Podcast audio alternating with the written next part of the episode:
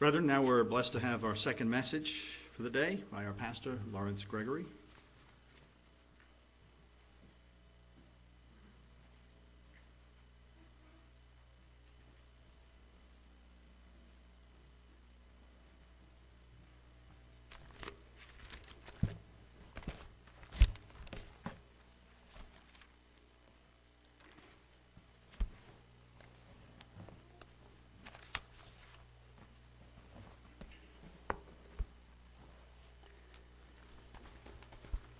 Good afternoon. Some of the main points that separate our churches of God from other churches are the Saturday Sabbath, the biblical holy days, the two resurrections, heaven or hell, destiny doctrines, the identity of Israel and other nations. This last point is part of the message for today, and I've titled it An Abbreviated History. Now, many of our older members understand some of this as we've gone through in past years. Maybe newer members that maybe are not with us here today, might be tuning in on the internet, or those that are joining us that are new to these messages. This will be an interesting and exciting, I think, just a preview of a very brief, abbreviated history of some of the things we're going to discuss today. Now, we saw in the earlier chart a tree, and we all know what a tree looks like. Main trunk and branches, and many of those branches never touch each other, but they're all connected to the trunk of the tree and form that whole tree. So that's kind of what our message is today. We're going to be touching on different branches of the main trunk of that tree. And bear in mind with us as we review this that we are talking from an abbreviated history. Now, Webster's Collegiate Dictionary defines abbreviated as made briefer, shorter by omission or contradiction of words. And that's what we're going to do today. And then history is the branch of knowledge that records and explains past events.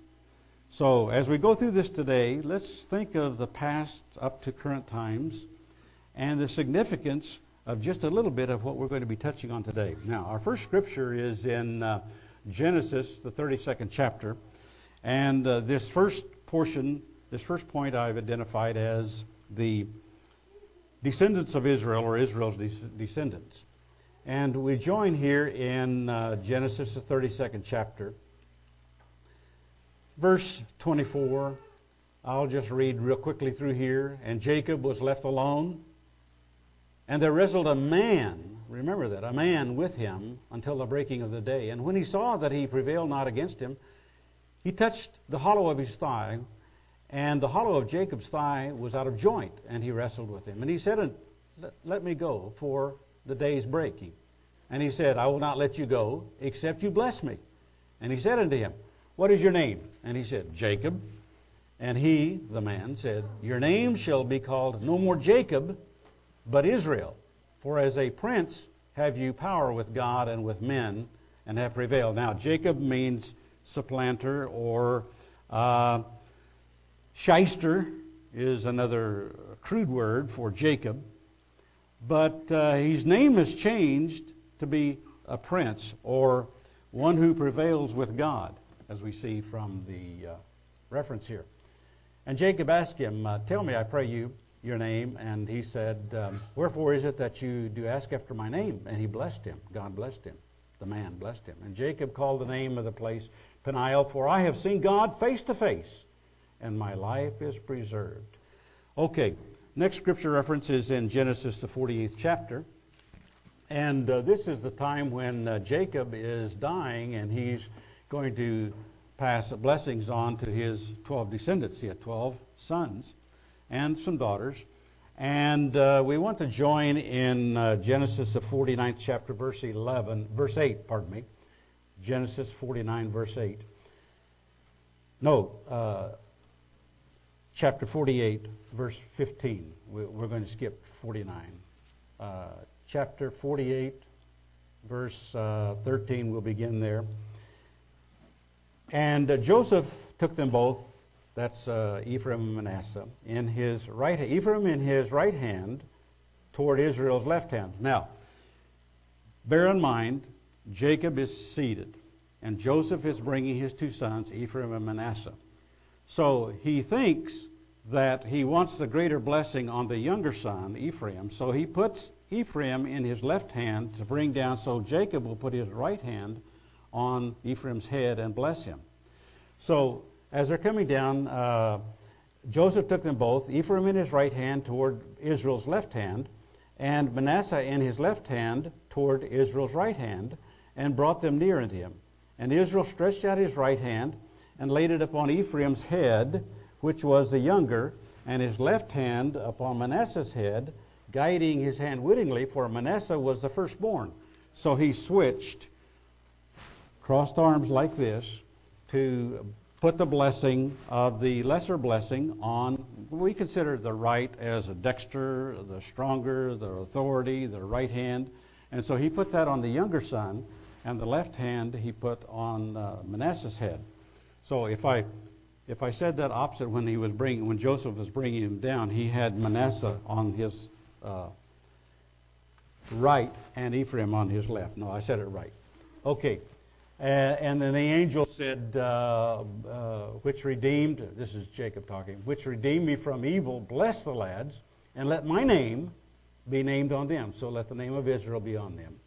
And let them grow into a multitude in the midst of the earth. And this is where they have her circling in the center of the earth, around the earth, basically.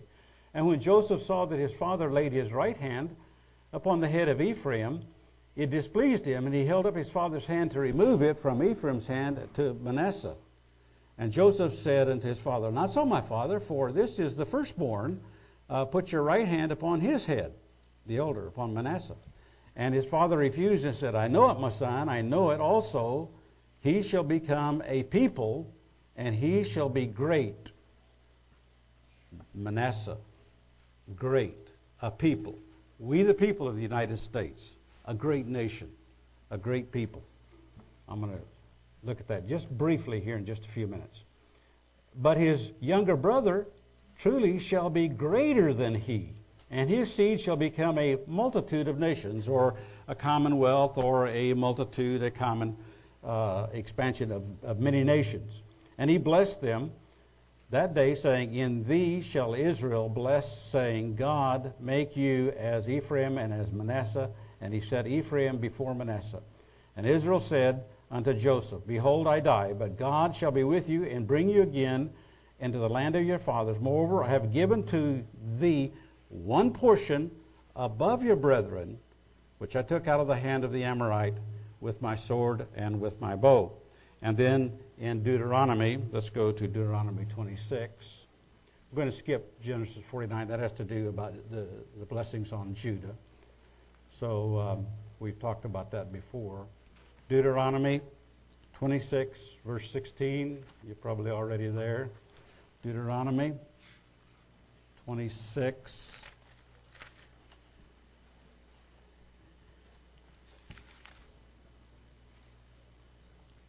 This day the Lord your God has commanded you to do these statutes and judgments. You shall keep, therefore, and do them with all your heart and with all your soul.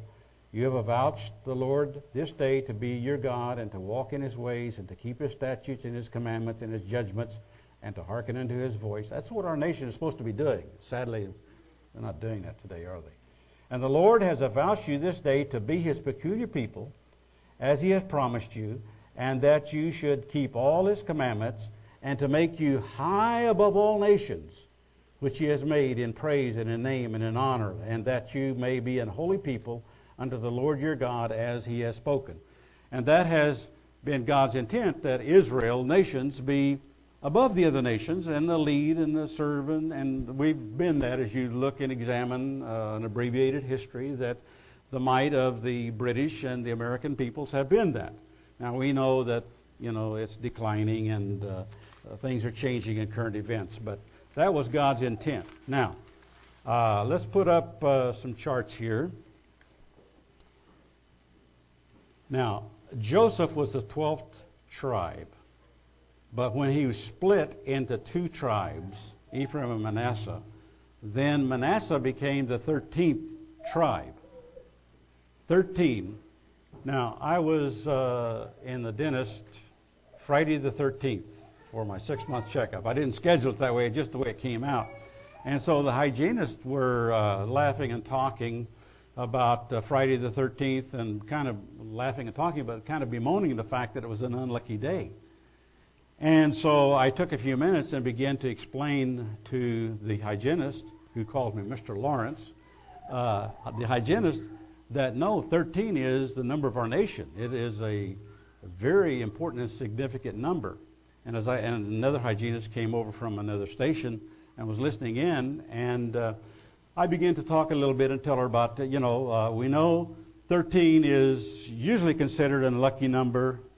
Friday the 13th, a superstitious time, a time of rebellion, but 13 has a positive aspect of separation.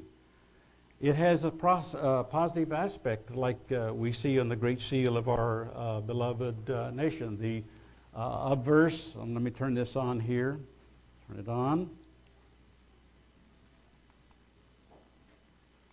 Okay, now you see on the obverse, which is the front part of our seal of America, you have 13 arrows in the sinister, this is called the sinister, the left talon of the eagle. The eagle is looking right to the right or the dexter talon, and there's 13 olive leaves and 13 berries, if you can count them, in that right or dexter talon of the eagle.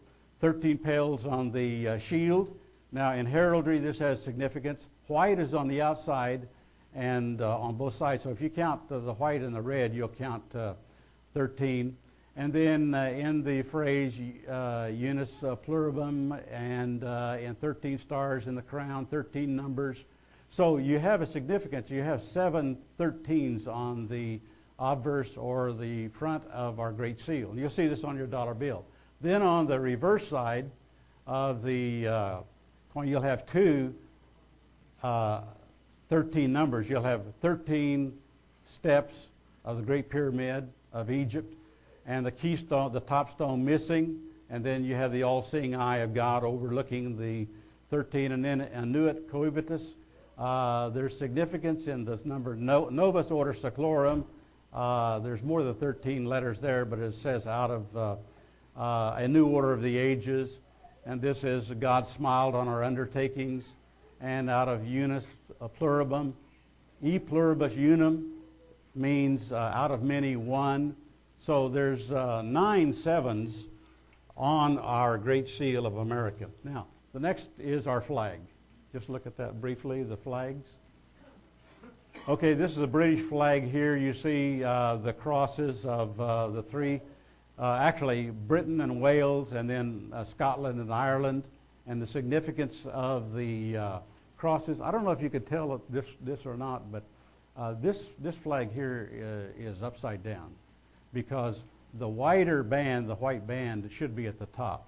So if you turn the flag over, if you just flip it over, it would be corrected. You can't tell on this picture here very much, but you see the narrow band here. This wider band here, like here, this wider band should be at the top of the British flag. And the same on the American flag, 13 stars and stripes originally, 13 pales in the flag, the red and yellow. Now in the flag, notice the reverse from heraldry, the red is on the outside of the white, showing the significance of red blood or war to protect the purity of our nation. So we're not going to spend, we've talked about this before and the history of their flags, but this is one of the things that is really interesting and fascinating as you study Scripture and as you study history and see the providential dealings of God and how the history of the Scriptures and the Bible traces really one man's story down through the ages. If you consider one man from Adam, or one man from Abraham, or one man from Jacob, into those descendants that have blessed this whole nation, that is important. Now, we have a man here from England, Matthew Steele. and he can explain a little better the significance of the crosses, St. Andrews, St. George, St. James. Now, these combinations of these nations in the British Empire, this flag was, the final flag was put together in about 1801. And our flag has been through some transition. You see some of the states that have been added to where we have 50 stars in our flag now instead of 13 original colonies. So there is importance and significance, and remember those dates. We'll look at that a little later. Now, I'm going to skip up to the second portion, is what we call time sequences. And here we need a chart. If you put up chart 3 and 4 at the beginning, before we discuss this a little bit here, I'm going to amend some of these things because of time constraints here. Let's see. Time, times and a half. Let me see if that corresponds with the chart that I gave to Brian. I think so. Yeah, this is just a brief chart here. Now, let's go to Daniel, the 12th chapter. Daniel 12.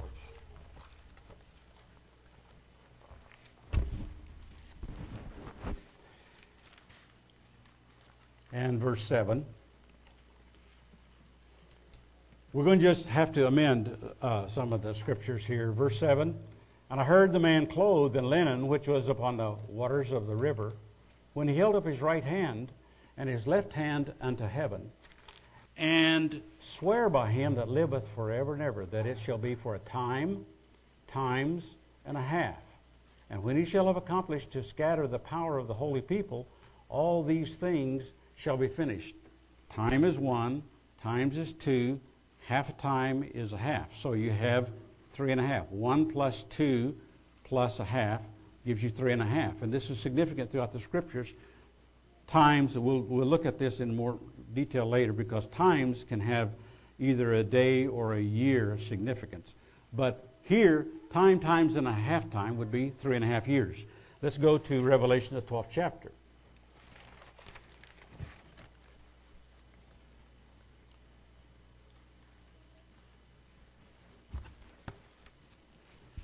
One thing about Brian, giving him the notes earlier, he can click over to them faster than I can.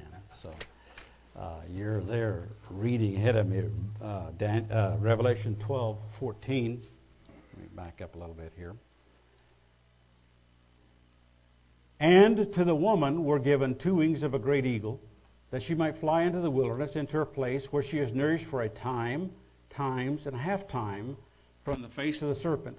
And then back over in verse 6, and to the woman, the church, fled into the wilderness. Now, wilderness is not necessarily a bad desert, bad place. The wilderness can be very beautiful with the protection and the blessings of God. Think about that. The wilderness can be, a lot of people like to go to the wilderness because it's a wonderful place to go, not a dreary place to escape and to be troubled, but can be a positive protection and blessing of God. And she has a place prepared of God, that they should feed her there 1,260 days. So, time times and a half, 1,260 days. 1,260 days is 3 and a half years. 1,260 days is three and a half years. Okay, let's go to Leviticus, the 26th chapter, and then we'll come back to the New Testament.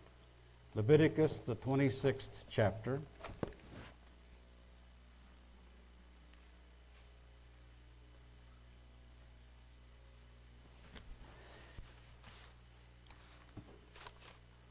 Okay, we have a number of scriptures here to read. Leviticus 26:18. Those chapters in Deuteronomy we consider as blessings and cursing chapters. Here where Leviticus 26, there are some curses laid out on Israel because of disobedience, future prophetic times. Verse 18, and if you will not yet for all this hearken unto me, then I will punish you 7 times more for your sins. And then in verse 23, and if you will walk contrary to me and will not hearken to me, I will bring 7 times more plagues upon you. And then in verse 23, and this will I will also walk contrary to you and will punish you yet 7 times for your sins. and verse 28. Then I will walk contrary unto you, also in fury, and even I will chastise you 7 times for your sins. So, 4 sevens. 4 times 7 is 28. Remember that significance. If you take a time for a year, 4 times 7 would be 28 years. Or, if you take, as we will see here, times for 1 year, 360 days, generally in the biblical. We'll look at that a little later also, because there's three, a lunar and a solar and a biblical time frames of a year. So if you take 360 days or 360 years, 7 times that would be 2,520 days, 2520, 7 times a year. So we'll look at that a little later, because if you took 4 times 2,520 years, that'd be like 10,000 years. That wouldn't fit in Bible prophecy or the history of man on this earth, because we've only been here about 6,000 years from the time of Adam. We haven't been here hundreds of millions of years. We haven't been evolving. We didn't come from monkeys and apes. Somebody didn't go out and look up their tree and get hit in the head with a coconut or a banana or something, because we didn't come from monkeys.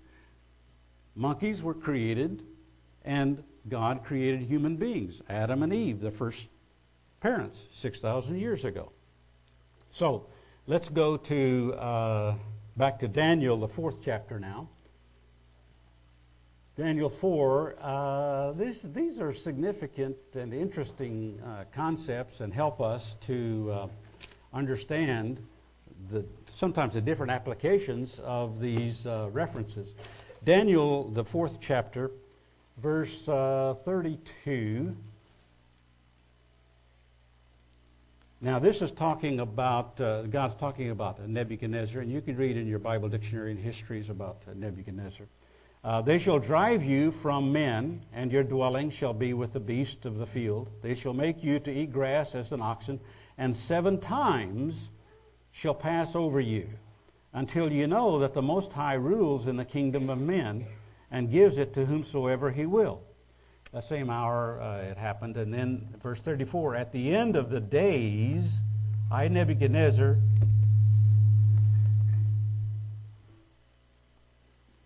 I think my microphone touched the lectern here, caused that to go, that loud hum there. And my understanding returned to me, and I blessed the Most High, and I praised and honored him that lives forever, whose dominion is an everlasting dominion, and his kingdom is from generation to generation. And so the time sequence here of Nebuchadnezzar was 570 B.C. to 563 B.C., 7-year period. You can read the history. He was like a wild animal, away from authority. He was like an insane, eating out, grass in the field, and just behaving like an animal for 7 years. And then his reasoning came to him, and then he praised God. And verse 37, it's not in my notes here, but I, Nebuchadnezzar, praised and extolled and honored the King of heaven, all whose works are truth and his ways judgment, and those that walk in pride he is able to abase. As Nebuchadnezzar, who walked in pride, and God humbled him and abased him till he saw and recognized that God was the true God. Okay, now another reference here is in Revelation. Let's go back to Revelation 11th chapter. We've explained this briefly about Revelation 11, the two ones here of the numeral. Revelation 11 talking about the two witnesses. You can remember that easily from like two witnesses. And there was given unto me a reed like unto a rod, and the angel stood, saying, Rise and measure the temple of God and the altar, and them that worship therein.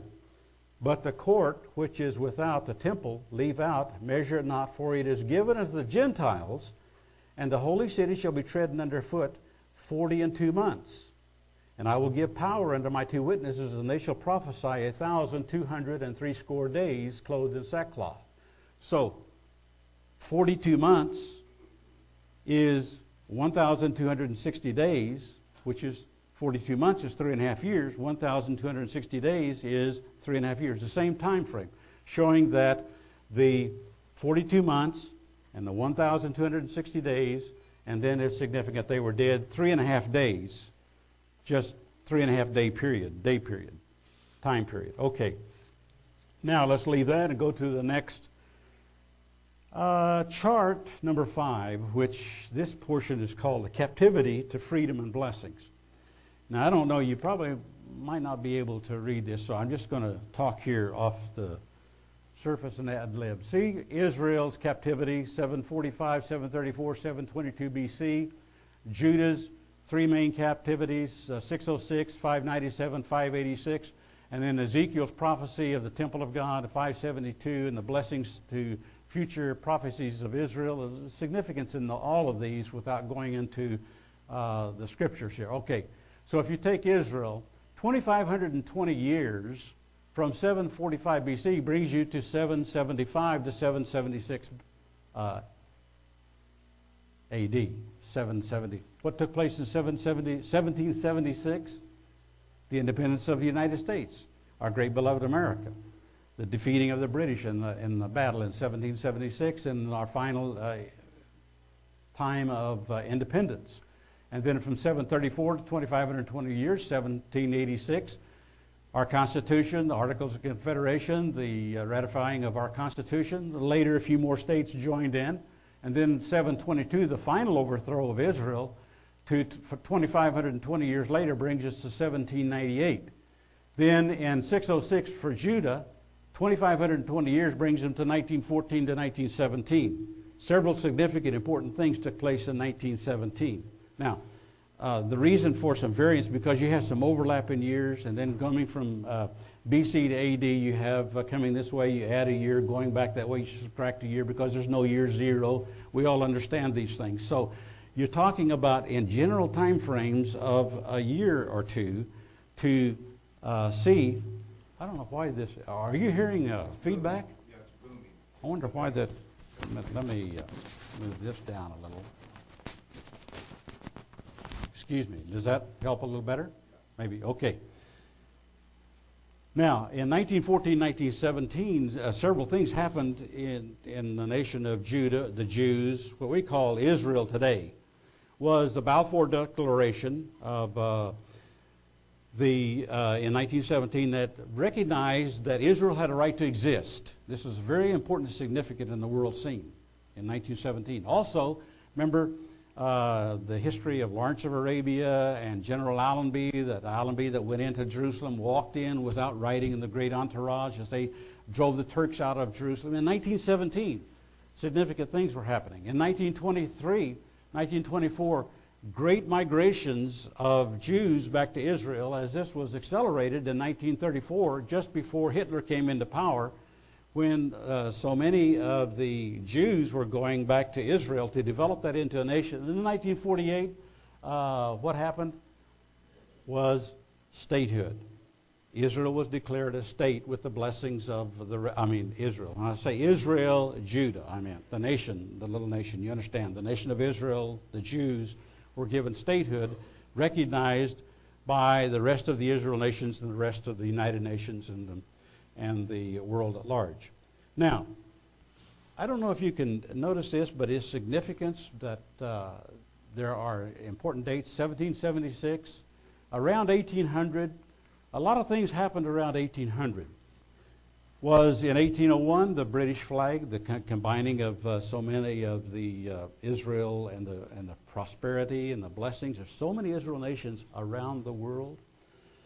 Great major portions of the United States, like the Louisiana Purchase in 1803, the expansion in all the 1800s of the United States, clear up to Alaska and Hawaii, and the Gadsden Purchase in Arizona, and the great major western portions of Texas, all up into Colorado and that way, and then in the western states.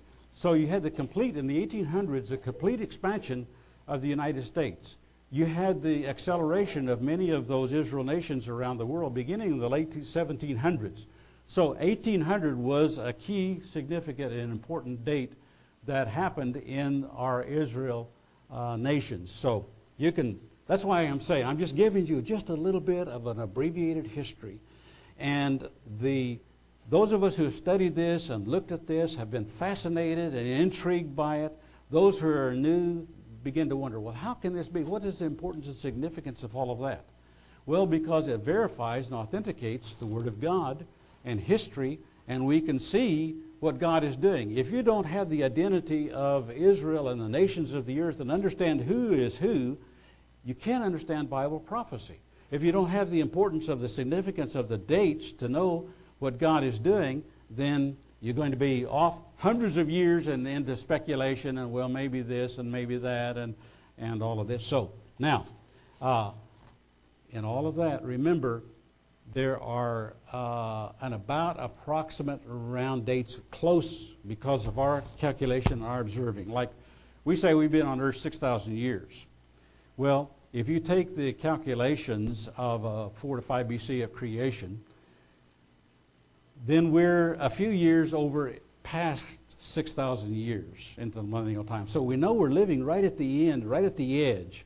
And God says He shall shorten and maybe expand and maybe cut short some of those days.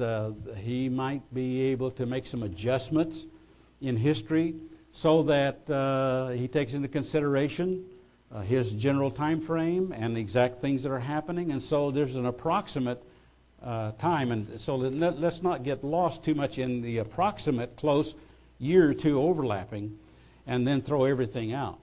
Now, if we're off hundreds of years, you can see, if you use the wrong calculation, you can be off hundreds of years and be totally lost and out in left field. Okay, so let's go to the next chart. 6 is time calculated. Okay, move that over. Can you move it over just a little bit to the end, because it leaves out some of the writing here. Okay, I can look back here on the chart at the back. Can you see that without me pointing all of this?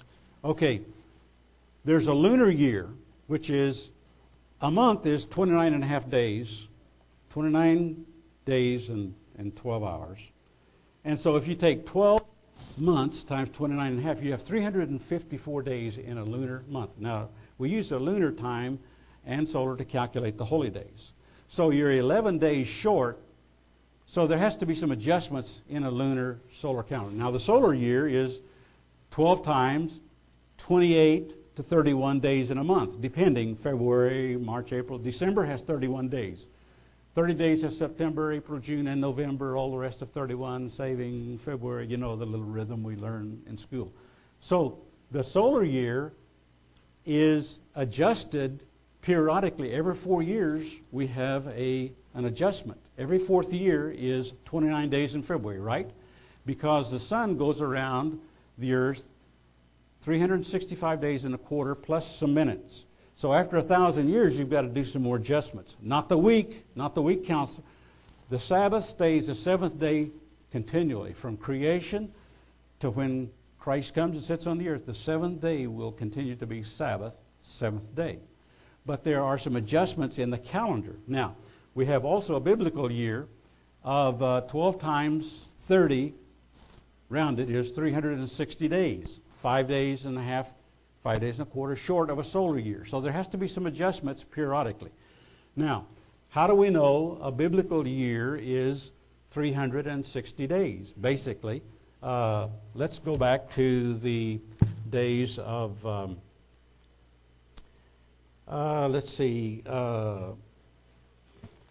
back to the days of Noah and chapter 11 of Genesis, real quickly here. We have some time. Genesis, the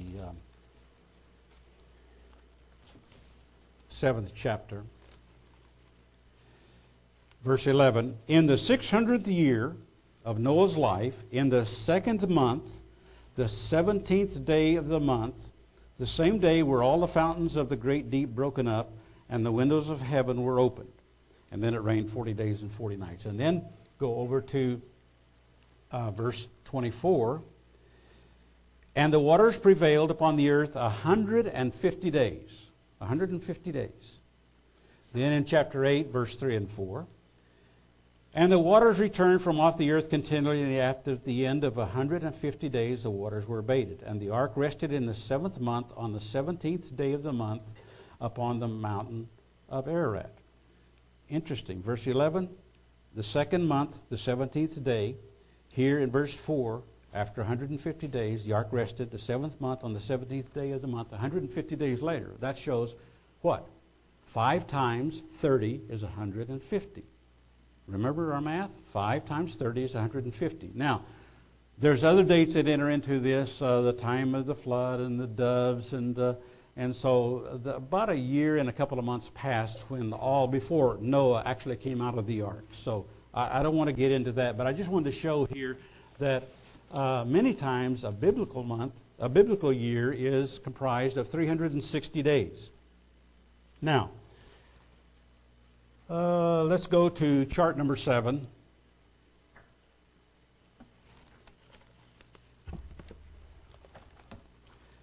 And we'll read Numbers 14. Numbers 14, verse 34. And the number of the days in which you searched the land, even 40 days, each day for a year. So here is identified they're going to spend 40 years in the wilderness. Each day for a year shall you bear your burdens, even 40 years, and you shall know my breach of promise. And in Daniel, the 4th chapter,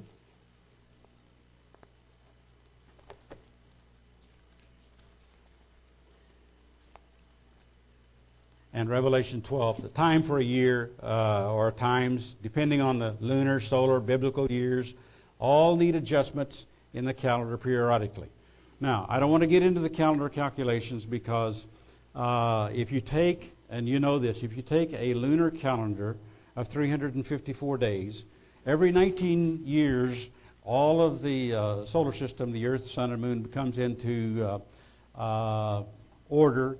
And so periodically, during those 19 years, you have 7 times of adjustments where you've added a 13th month, another 30 days. The 3rd, 6th, 8th, 11th, I think 14th, 17th, and 19th, if I remember that. Every periodically, you can say 11 times a year times 3 would be 33. So if you make some adjustments, and then in a couple of years, the 6th and the 8th, 2 years, you get some adjustments over 19 years to bring it up to 365 and a quarter solar years that the Earth goes around the Sun, 365 and a quarter days. Now, generally, in longer periods of prophecy, this is very important, if you use a lunar year, then you're going to be short over several thousand years by maybe 100 days or more. If you use a 360-day month, biblical month, you're going to be short several years. If you use the solar year, the calendar, basically, the world uses a calendar year. Basically, all the world uses are Gregorian, Julian calendar with some adjustments they've made. Just like presently, we have to make some adjustments in our calendar, our solar calendar, our regular calendar. So if you take 2,520 days in the calendar year, like many do count, you'll come up from 17 to 1776 or to 1917 or to 1948. You see what I'm saying? But if you use a lunar calendar calculation, you'll come up to maybe 1,600 and some odd years.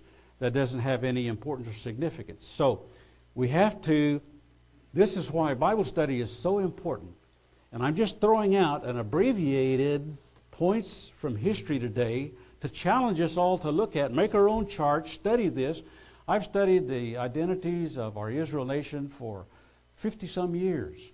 And I'm still learning and still trying to remember all of those things about St. Andrew's cross and St. George's cross and why there's not a dragon on the Irish, the British flag. And thank God there isn't. You know, they don't have to answer for that. And we are intrigued and interested by the histories of our people. And we just went through in our study of the book of Acts about how all nations are of one blood. So we're all brothers and we're all family. We might have a little different skin color, but we all are potentially to be sons and daughters of God. We might look a little bit like. we might look a little bit different. Excuse me. We don't look alike, but we look a little different, but we're all of human under Adam and Eve, and we're going to be in Christ. We're going to look like Him because we'll see Him as He is, and then we'll take on that glory. Okay, let's see.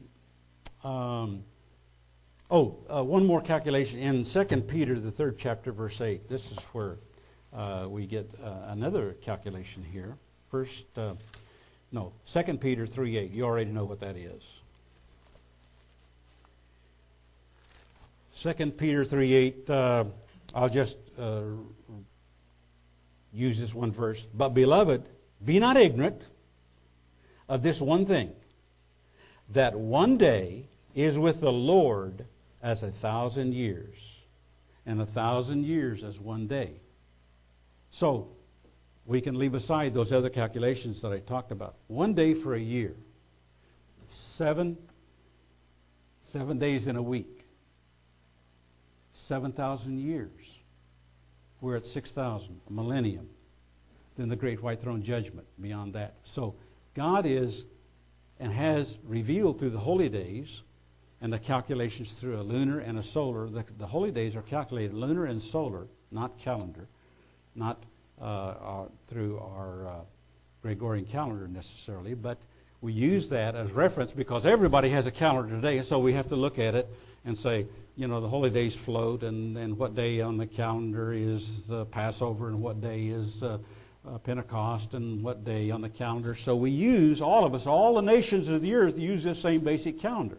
Now, some religions have their own calendar, I understand. I know there are some that use different calculations, but we make these fit within our calendar that's accepted worldwide. Now, the 5th point here that I want to touch on is God's marriages. God's marriages.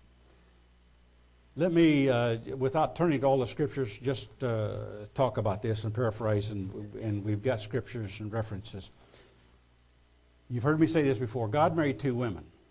Two sisters, Israel and Judah. They had their name Aholah and Aholibah. Because of sin and warnings, and they didn't listen, Israel sinned, so God divorced her. He said, then Jeremiah gave her a bill of divorcement. He divorced Israel, but he, through Hosea and other prophets, he wanted her to come back, repent, change, come back, I'll take you back. She never did. Now, God has not cast away. We know from the New Testament, God has not totally cast away. He says that He took care of her and provided her, even in her separateness. She looked at her paramours and her lovers and the ones that she was committing adultery with that caused that divorce as the ones that were supplying all of her needs, but it was God really that was looking out and protecting.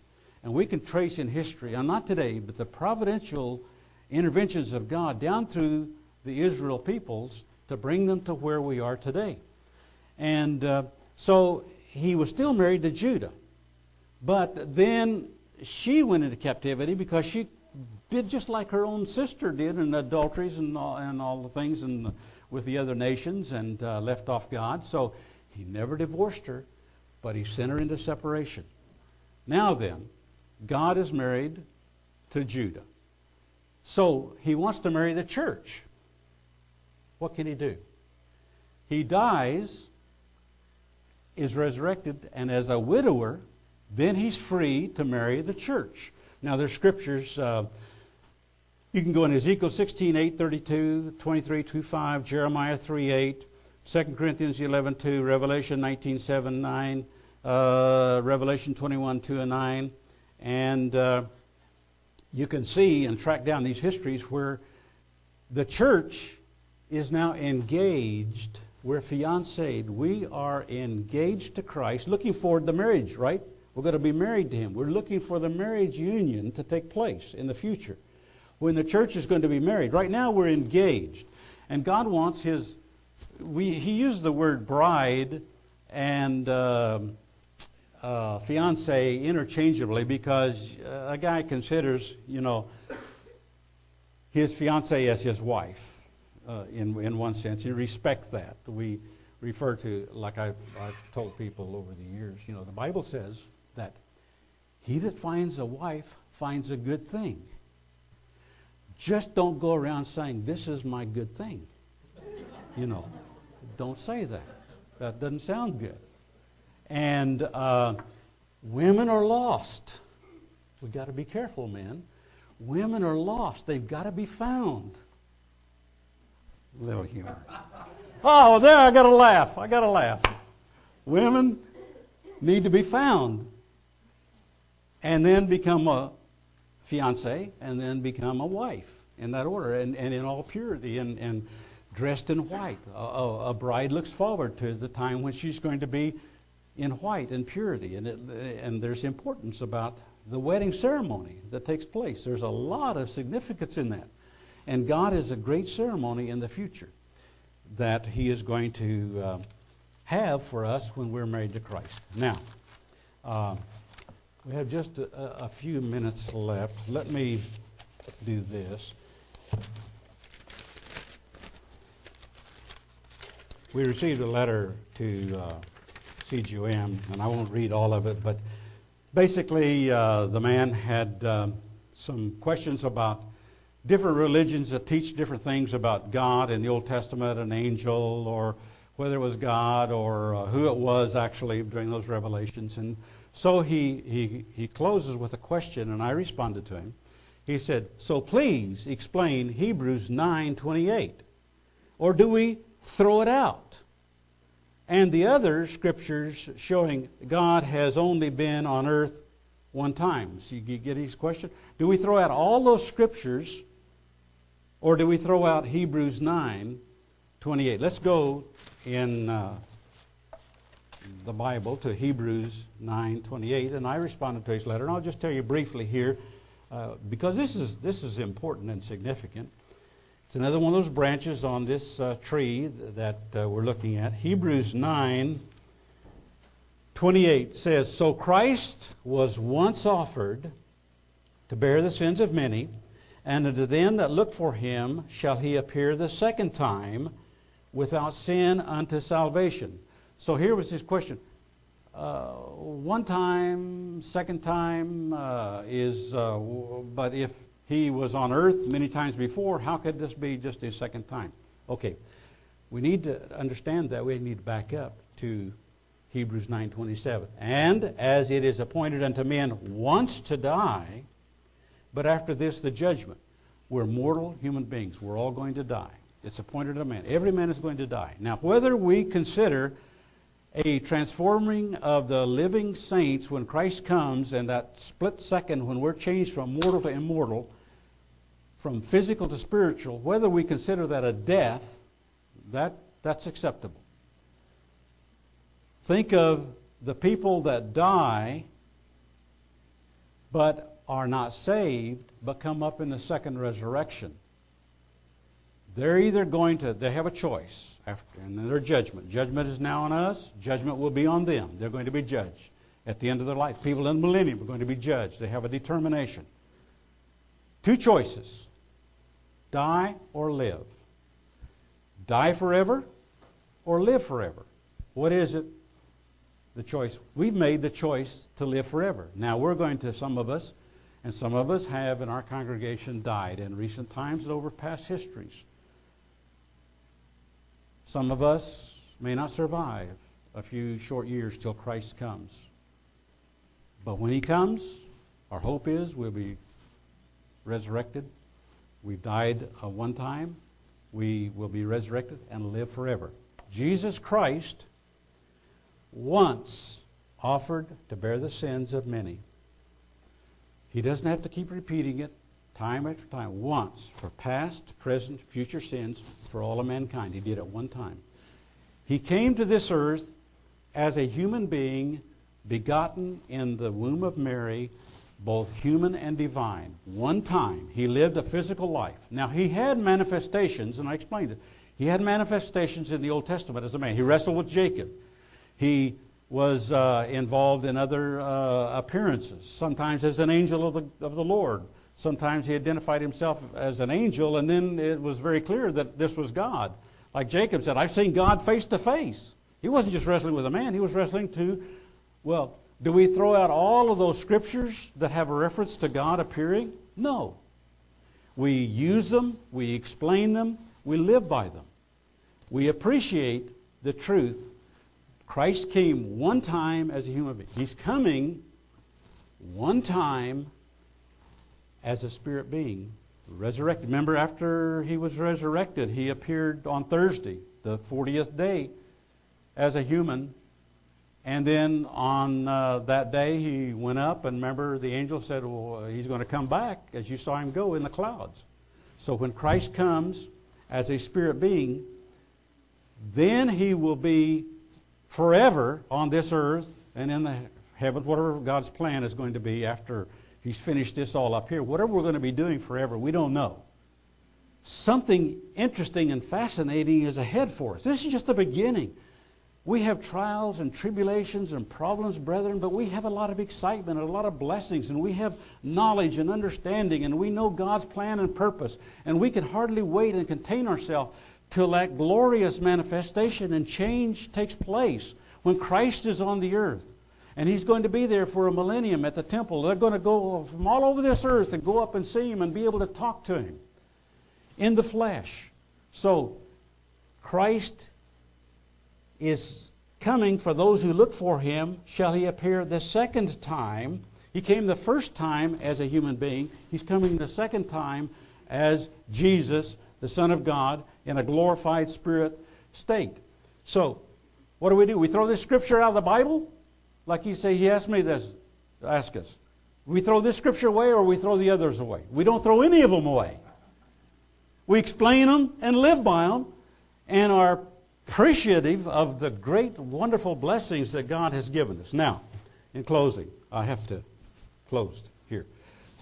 Oh, there's so much more we could say, but I know we've got food back there. We've got another meeting. We have a deacon's meeting here later today. And sun is going to be setting a little after 5 o'clock. So, closing. He's our Savior of our nation. He is a Savior of the people of Israel and Judah and nations and individuals, the Church of God. He saves us individually and He saves us nationally. He is going to save many of these nations of Israel. Prophecy shows that. These are just a few of separate but connected branches of an abbreviated history.